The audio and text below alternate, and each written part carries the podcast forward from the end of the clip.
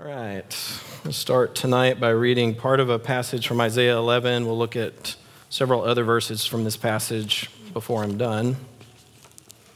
But I want to start here in this part of the passage. Thanks, Aaron. In verse 1.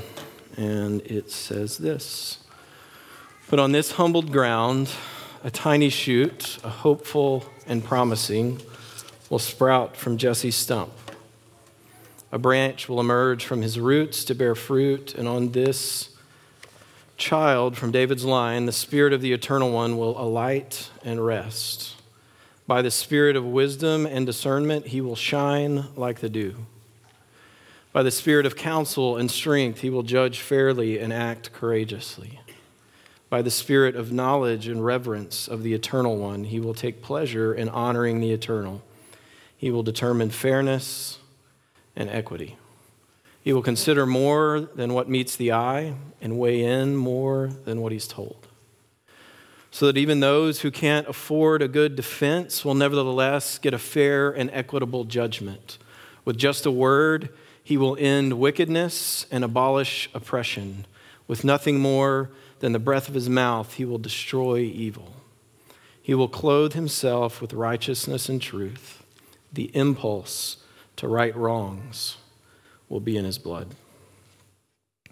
We are starting into a series of talking about what it is we believe as followers of Jesus by engaging some big questions that I think we face in personal ways and that people around us and the world around us faces on a regular basis. Last week, we started by talking primarily about what do we do, do with the problem of spiritual thirsts, with the fact that people are made with a spiritual element to them, and so many things around us in the world tell us to deaden that part of ourselves or to redirect it to things that do not fill us.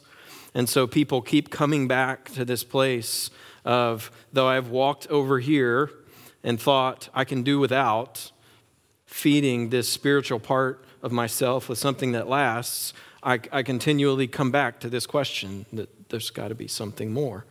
And um, I don't want to share a bunch of details, but uh, I mentioned, as I talked about that last week, that the older I get, the more I see this happen in the lives of people my age, people that I've grown up with who have gone another way, but hit these moments in their lives where they realize something's missing and I'm lost. And uh, I can't remember, it was Monday or Tuesday morning but I got an email from a friend I haven't seen in 30 years who found me and uh, is in the midst of like dramatic personal tragedy and just happens to have a connection here in town with all of that and said, I don't know what I need. I just need a friend here in town. It's like um, sometimes uh, my preaching intersects real life in ways that um, I don't just stir up for the sake of an illustration. Um, so I just ask that you pray for him, for me, as, as we walk through that. But it was just another reminder that that's true, that that's real, that that's a question, that that's a dilemma that faces everyone at some point. And it, it calls for an answer. Tonight, I want to talk about uh, two things justice and beauty, and the questions that we run into in these two areas. I'm going to mostly talk about justice. We'll talk about beauty for a few minutes before I'm done at the end. But I do this, we're doing this as we make our way into talking about what we believe for a very specific reason. One of the, probably the best compliment I've ever gotten about my preaching um, that didn't come from someone I'm married to. Several years ago, someone said to me, The thing I love about your preaching is that no matter what you're talking about, it feels like somewhere before the end, there's a moment where you say, Behold, the Lamb of God. Uh, and that, uh, I don't repeat that to pat myself on the back. Um, I repeat that because uh, th- she was uh, identifying something for me that I hadn't identified in that explicit a way yet, but it kind of became a marker for me. And it is something that I think really deliberately about every time I preach that we ought to be able to look at Jesus through whatever it is I say at some point before I'm done. And so these the last week and this week are a little bit different for me because instead of taking you up to and sort of spelling out Jesus as the answer to things, we're spending more time talking about the problems But the rest of the series is going to be us diving into who God is and who Jesus is and what, what it looks like to ask those questions and, and look at the gospel and look at the truth of the kingdom as answers to those questions. And so I said last week, I'm going to put this on the screen again, but I want to talk about these questions to remind you that you and people around you are perpetually asking questions and facing very real human issues for which the faith handed down once and for all is the answer. And then my hope is engaging with these questions helps us enter into the weeks of describing the unique truths of Christianity with our eyes wide open for answers to those questions and problems. So um, we could have, I could have come up with a long list of different questions, uh, and I, I, I, focused on three that N.T. Wright men- mentions in the book I told you about last week. Um, and the first one I want to talk about tonight is this question of justice and what do we do with uh, our desire for justice in the world, in our lives, and in the world around us, with the fact that it emerges at times and actually happens, but with the reality that we still are faced with enormous injustice. And we are liable at any given moment to experience an injustice directed at us that we can't solve. And we can always look around and find injustice thriving. And so, what do we do with that? And as I see it, I think we have a couple of primary dilemmas as it relates to justice. The first is this that we deeply desire justice, but we are not wholly just. I'm going to talk about both of these. The second is that we can pursue justice, we can go out and work for justice, but even then, we find true justice is often incomplete, imperfect, and elusive. So let's talk about the first of those problems that we face and that I think all humans run into at some point, and that is that as an individual, I'm, I really care about justice. When I see injustice, certainly when injustice happens to me, I care about that and I want to see it righted. And when I see it happen to people around me, uh, I, I, care about that and I wish I could do something about it. And sometimes I'm motivated enough to try to do something about it. But, but that's not enough. Because what I know for sure about myself is that as much as I desire justice, I still carry around injustice in my heart. I am not, no matter how hungry I am for justice for me or for you or for other people in the world, I am not fully just. There are moments when I will do the thing that is easiest for me, whether it's the ju- most just thing or not. There are moments when I will do the thing that's cheaper for me, when I will do whatever it is I choose to do without giving primary consideration to whether it's the most just thing to do.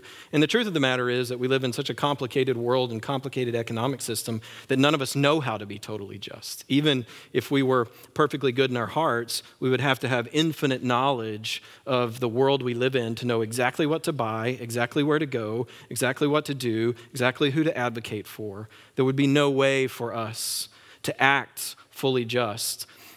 But that's not our primary problem. Our primary problem is that we, in our bones, carry around a tendency toward injustice, even though we like to think we're totally just. Here's an example. Uh, last month, I made some significant changes on my cell phone bill with a large corporate uh, behemoth who I won't name. Um, but in the course of going through all of that chaos, of making these changes on the way that our cell phone bill worked, I was given several assurances about what I would pay for, what I wouldn't pay for, how that would work on my bill. And so, of course, as soon as I did it, um, all of those things happened that they told me wouldn't happen. And all the things that they told me uh, would happen didn't happen. And so I then am fighting the injustice of the corporate machine. And I am fighting to get my money back. I, actually, they didn't have my money yet, but I looking at my bill and I saying, You're not getting this money from me. This, is, this isn't not just. This is not what you told me would be true. And I was polite uh, but firm and in the course of all of this, arguing, and, and all the while thinking, I'm not being greedy, I'm just going for what's just. I'm just going for what's right. Um, parallel to this, uh, we're, we're in this stage of life with Aiden, who's 16 now, that he's driving around running errands for us and all the wonderful things that come with having a child with a driver's license, uh, along with the terror come many wonderful things. And he has a bank account and he has Venmo. And so he's, he's like, he can do everything that we can do as long as we sort of backfill the money that he spends on our behalf. And so he had been telling me for a few weeks that we owed him uh, $30, $40. He's not even looking at me. Hey, look at me when I'm talking about you. You remember? $30, $30 $40, something in that range, right? Something in that neighborhood. Um, and my first response to my child telling me that I owe him money is not an altogether warm one. Um, because I said, if you want to sit down and do an accounting of the ledger here, we can do that. Um, and I gave him a hard time for a while, and I honestly, I'm not going to look at him again because I'm not sure that we've ever fully settled up uh, that account because he really did. He bought groceries or he bought, I don't remember what he did, but he bought something that normally we would pay for. Uh, it just revealed to me that over here, where it benefits me, I cared about justice with the large corporate entity. And then at home, I'm the large corporate entity, and my son is wanting to be repaid, and I'm not as sure how I feel about the justice of all of that. That's a silly example, but this is what goes on in us. And it goes on for all kinds of different reasons. Not all of them are just selfish because I want more money. I care a lot about the problem that we have in the world with so many uh, people who are in oppressive and war torn and impoverished regions of the world and have no hope except to get out and get somewhere else. And we live in a country with abundant resources, and we're having this fight over whether to give people asylum and how to treat people who are in that, in that state. And I care a lot about that, but I'm busy. and I don't know what to do. And I haven't figured out what to do. And I haven't figured out how to give time and energy to that question of justice.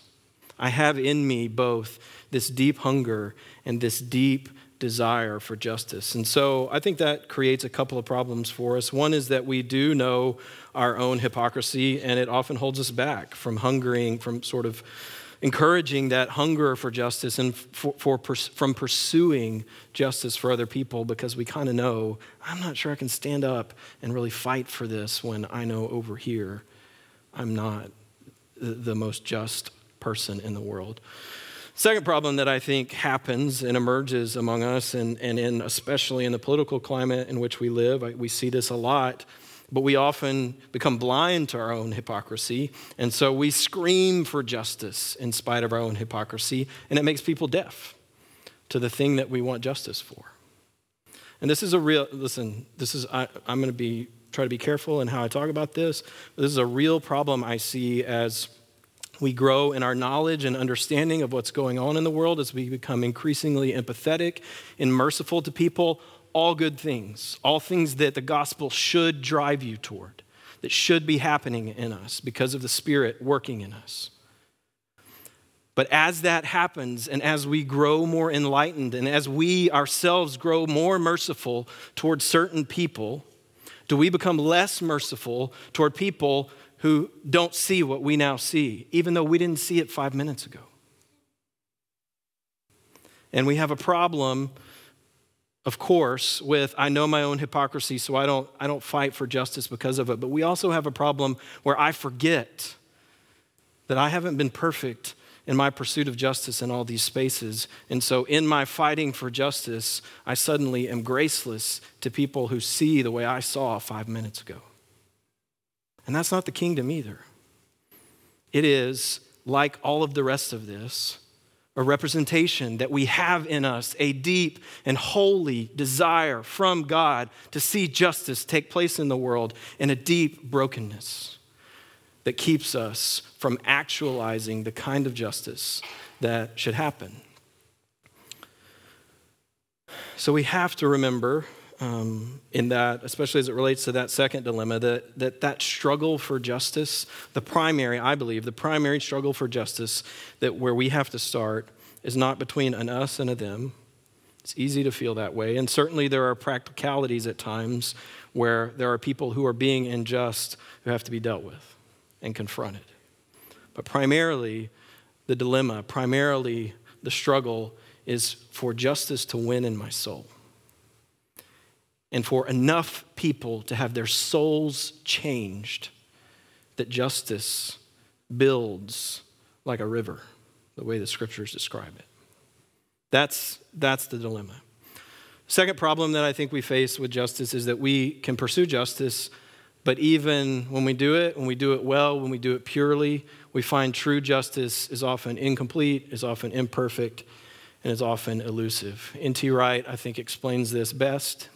He says, It's as though we can hear not perhaps a voice itself, but the echo of a voice, a voice speaking with calm, healing authority, speaking about justice, about things being put to, right, being put to rights, about peace and hope and prosperity for all.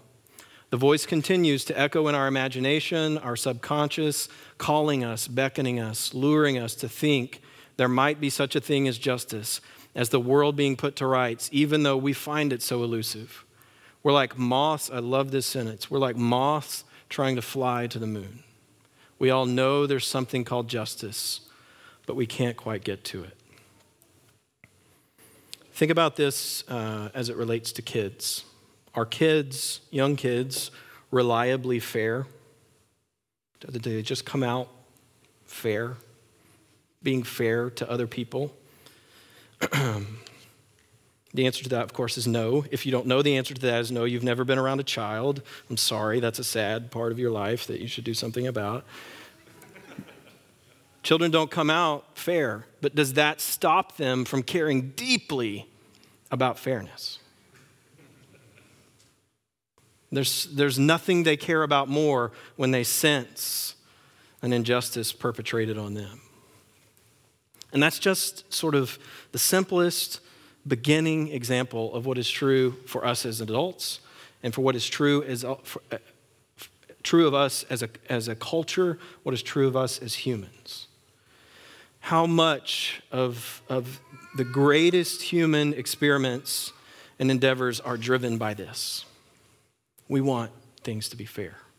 I mean, most of our governments, most of our economic pursuit, at their sort of core beginning levels, most of our biggest endeavors are in some way tied to this thing in us that wants to see fairness and justice in the world. And yet, just like we asked about people being fulfilled spiritually or people growing in sort of harmonious relational community, just like we asked about those things last week, I'll ask again about this, about fairness and justice in the world. How close have we ever come to seeing that happen? As Americans, we're told that our legal system is built on this notion of and justice for all. My question to you is Have you checked the top podcasts in the country lately? Do you know how much of the podcast industry is driven by the discovery that and justice for all is not a reality for lots and lots and lots of people in our justice system? Our deepest and best and noblest efforts toward this continue to come up short. The system still does good, it's still filled with people who are like moths trying to fly to the moon. I know people in the system. And they care about fairness and justice, but it's deeply broken. And it's not just because of sensationalism. If you think that the stories of injustice in our system are just because the media is sensationalizing things, come and talk to me. it's real and it's significant. And people know it intuitively, even though they want to believe the best about our system. I saw a fantastic example of this play out on Twitter yesterday or the day before. Ben Sasse, who is a senator, Republican senator from Nebraska. I like a lot about this guy. He seems to really uh, care. He seems to be an actual human in the government, um, which is always a good starting place. Um, there's a lot I like about him. So my point isn't to pick on this guy or to take a side or to be political here. I just want you to see something play out. Okay? He tweeted this. He was, let me, let me first tell you, he was responding to Nancy Pelosi went somewhere, I don't remember, was it a restaurant or she was going into the state house in California? I can't remember, but she was going in somewhere and she just got mobbed by people screaming awful things at her, and it was a bad situation. And so he first tweeted that this is terrible, it shouldn't be happening on either side. He also said something about the Democrats are encouraging this kind of behavior against Republican people. This is happening on both sides. We should all be saying it's a bad thing, right? True enough. Then he says this the difference between America and most nations across history is that we use persuasion instead of violence. When we stop trying to persuade each other, things can only go to a darker place. On its face, this is, this is great, right? He's advocating against violence and advocating for us talking and reasoning with each other. And he's saying something that we all want to be true about America, that we all want to be different about the country in which we live, and that we may actually believe in some ways is true relative to other cultures and other parts of the world. Here's what unfolded that I can show you um, on Twitter. Here's one response Dude, our nation was founded on a revolution, and our national anthem is about bombs. If you would stop and think, you would know better. Here's another. Remember when we persuaded Native Americans to give us all their land and then persuaded Africans to come to the U.S. in chains and suffer hundreds of years of brutality? Must be our irresistible charm. We're also quite persuasive in the Middle East and Africa and South America. Here's another. Yeah, the USA is world renowned for our persuasive influence in the Middle East, South America, and Africa, as well as our highly effective persuader. I, this gets points just for creativity in writing. Persuader in chief five sided Persuadagon building, Persuasion Bay, and our fleet of peaceful, unifying persuasion drones. The, the, the more the facts came out as well, some facts came out as well. So someone posted this that shows that the United States, States spends more on defense uh, than the next seven countries combined, $610 billion on defense. And then there's this clever image of us persuading the world with our idea bombs. This is, this is our conversation.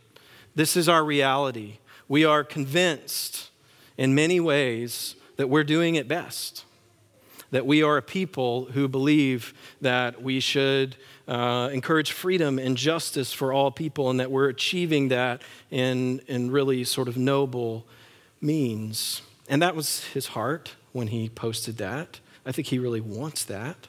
I think he really wants it to be true. But the truth, which we also recognize, is that it's really broken and that we tend to whitewash over uh, the broken parts and hope for the best and want to believe the best. Aside from this realm, aside from, from the legal system and the government, you, just, you don't have to look very far to see that that hope for justice takes plenty of hits in all kinds of, of parts of life where you see innocent people suffering, where you see bullies thriving, where you see people who are victimized and oppressed, who have no voice, no recourse to deal with their situation. You see people who work quietly with integrity for decades and struggle to feed their families. And you see people with far less integrity prosper, sometimes by stepping on those same people to get by, and it seems like it never ends, and it seems like no one ever deals with it. That's our reality, no matter how much we want it to be otherwise. And there's also, that sounds, I've painted a pretty bleak picture. Um, there's also, of course, plenty of good unfolding in the world, and that's part of how we remember that the bad is bad because we still have access to the contrast we don't just hunger for justice. Sometimes we see it. I mean, we know history. Slaves have been freed over the course of, of history. Abusers have been stopped and held to account. Organizations like International Justice Mission have sprung up and have dealt with massive injustices and, and, and changed the lives of thousands of people who were living in really awful, unjust situations. And I think I've seen just in my adult life, um, a real awakening to injustice, especially among the church, that didn't exist before. But my honest confession to you is that I have no great hope that we're any closer to declaring a true win for justice by all of our human means than we were 20 years ago, 40 years ago, 100 years ago.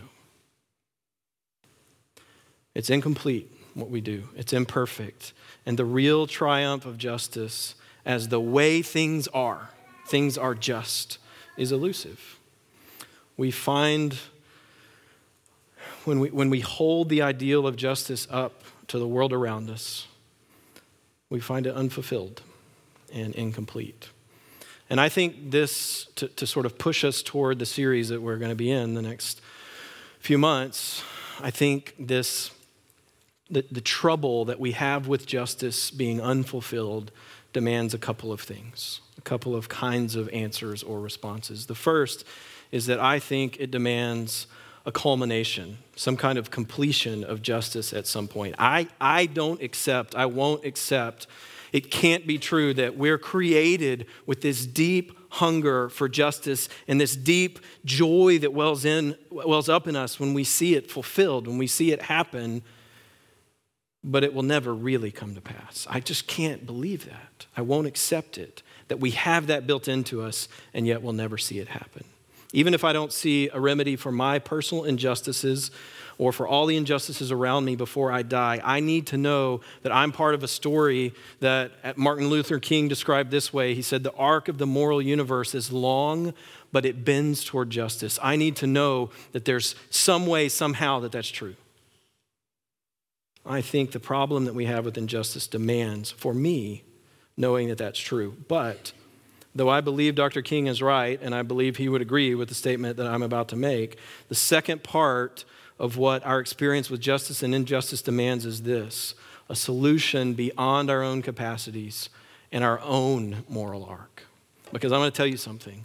By itself, my moral arc doesn't bend toward justice, it bends toward me. It, might go out for a little bit, and it comes right back here eventually.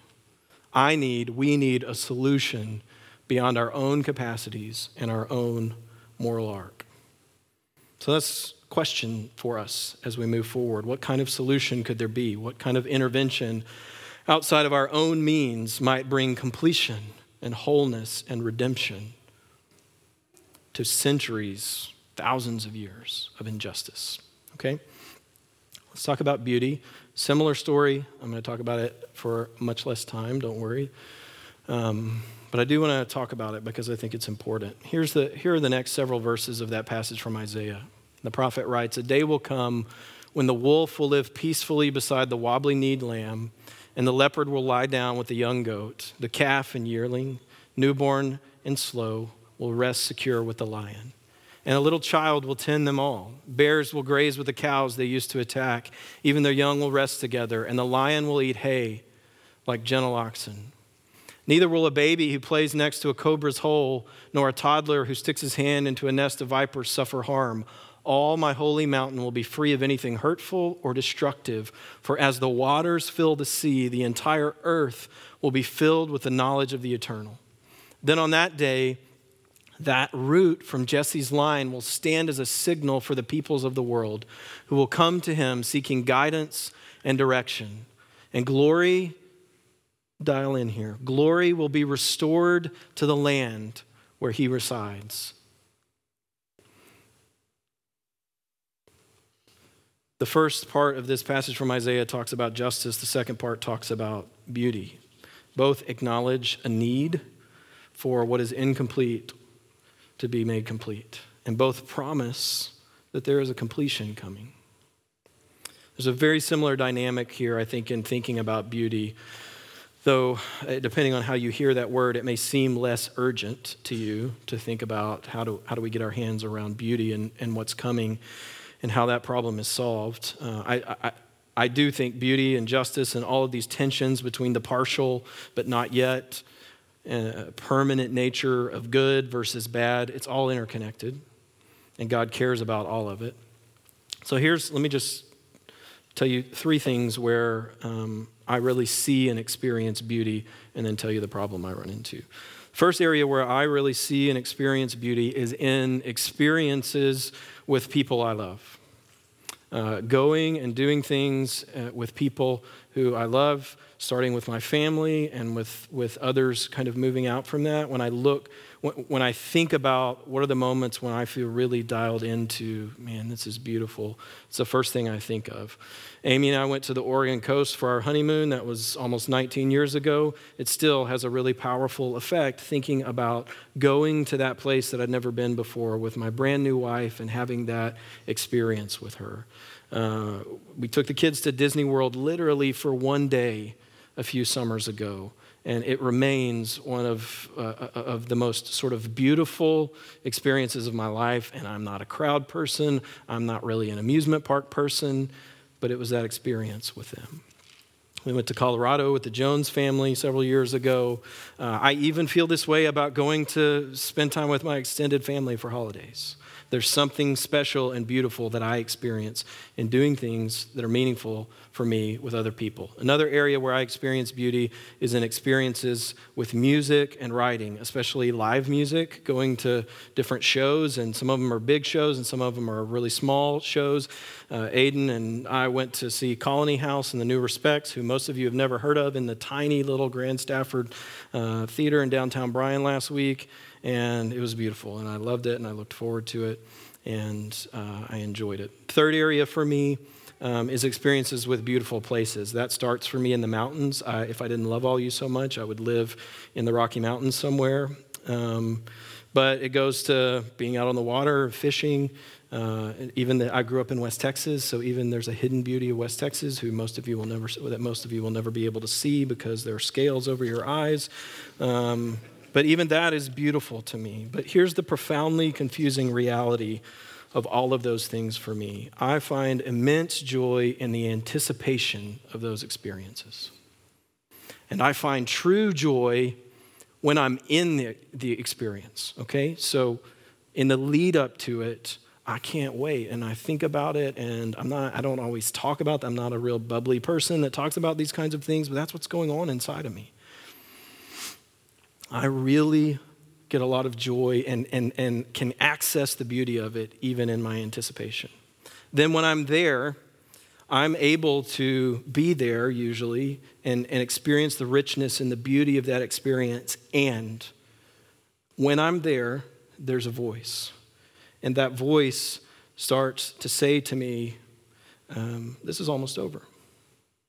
You've been waiting all this time for it, and now it's only going to last two hours or two days or one week. And that's it, it's gone. This beautiful experience is gone. And in fact, you think it's great because you're already in it, but the fact that you're already in it means you're that much closer to it being over. Anybody else have this kind of experience? This is my struggle with beauty. The most beautiful things that I experience, I also have that going on. I'm deeply aware of the reality of the beauty and of its goodness, so much so that I live in this deep anticipation of it before it happens, but I'm also painfully in touch with the truth that the beauty of those particular experiences is finite, that it will not last, and that I will have to what? Go back to normal life. That doesn't seem so beautiful. And so, two things that I think that we're looking for here. Number one, I think we are longing for a day when that voice is silenced once and for all, and we don't have to worry that the beauty is going to end. And the second is that I think, I think there is something that can grow in us that makes that regular routine, what we consider mundane, beautiful in a way that's real and that really matters. And I say all of that, I recognize from sort of a place of, of the luxury of that being my description of my experience with beauty. There are people in the world who don't, who can't tell that kind of story about beauty. And so there's another problem, which is how does the whole world get to experience what Isaiah describes here, which is this picture where the glory of the Lord will be restored to all the land? How does that come for people for whom, if you went to them and said, Tell me what's beautiful in your life, would not have an answer. Because the world is full of people who don't have an answer to that question.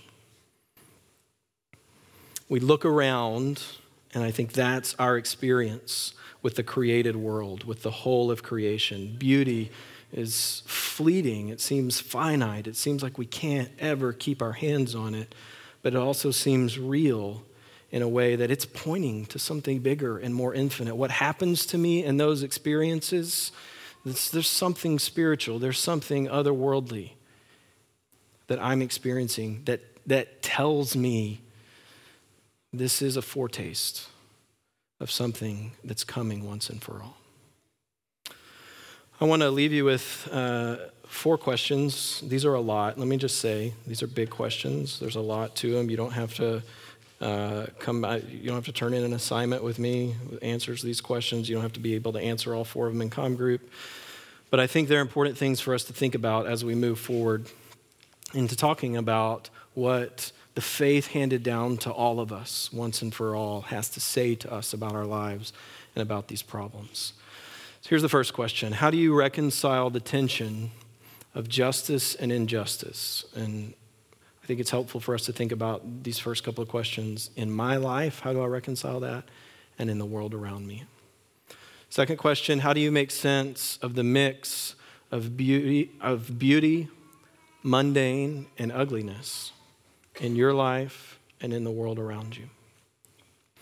Third question Do you believe justice and beauty are breaking in to redeem what is unjust and ugly?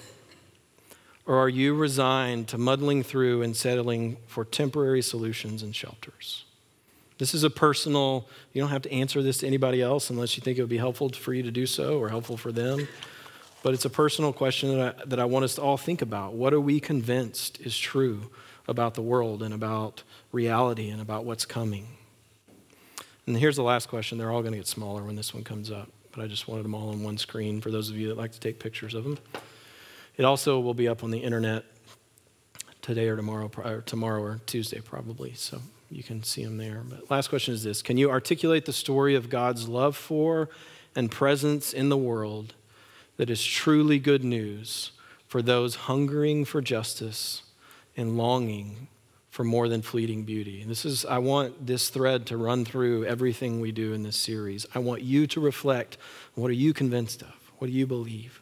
And then I want you to think about what kind of story are you capable of telling to people in the world around us who need to hear some good news for their lives and for what is an avalanche of bad news if we're just looking at what's coming at us on a day to day basis. Let's pray.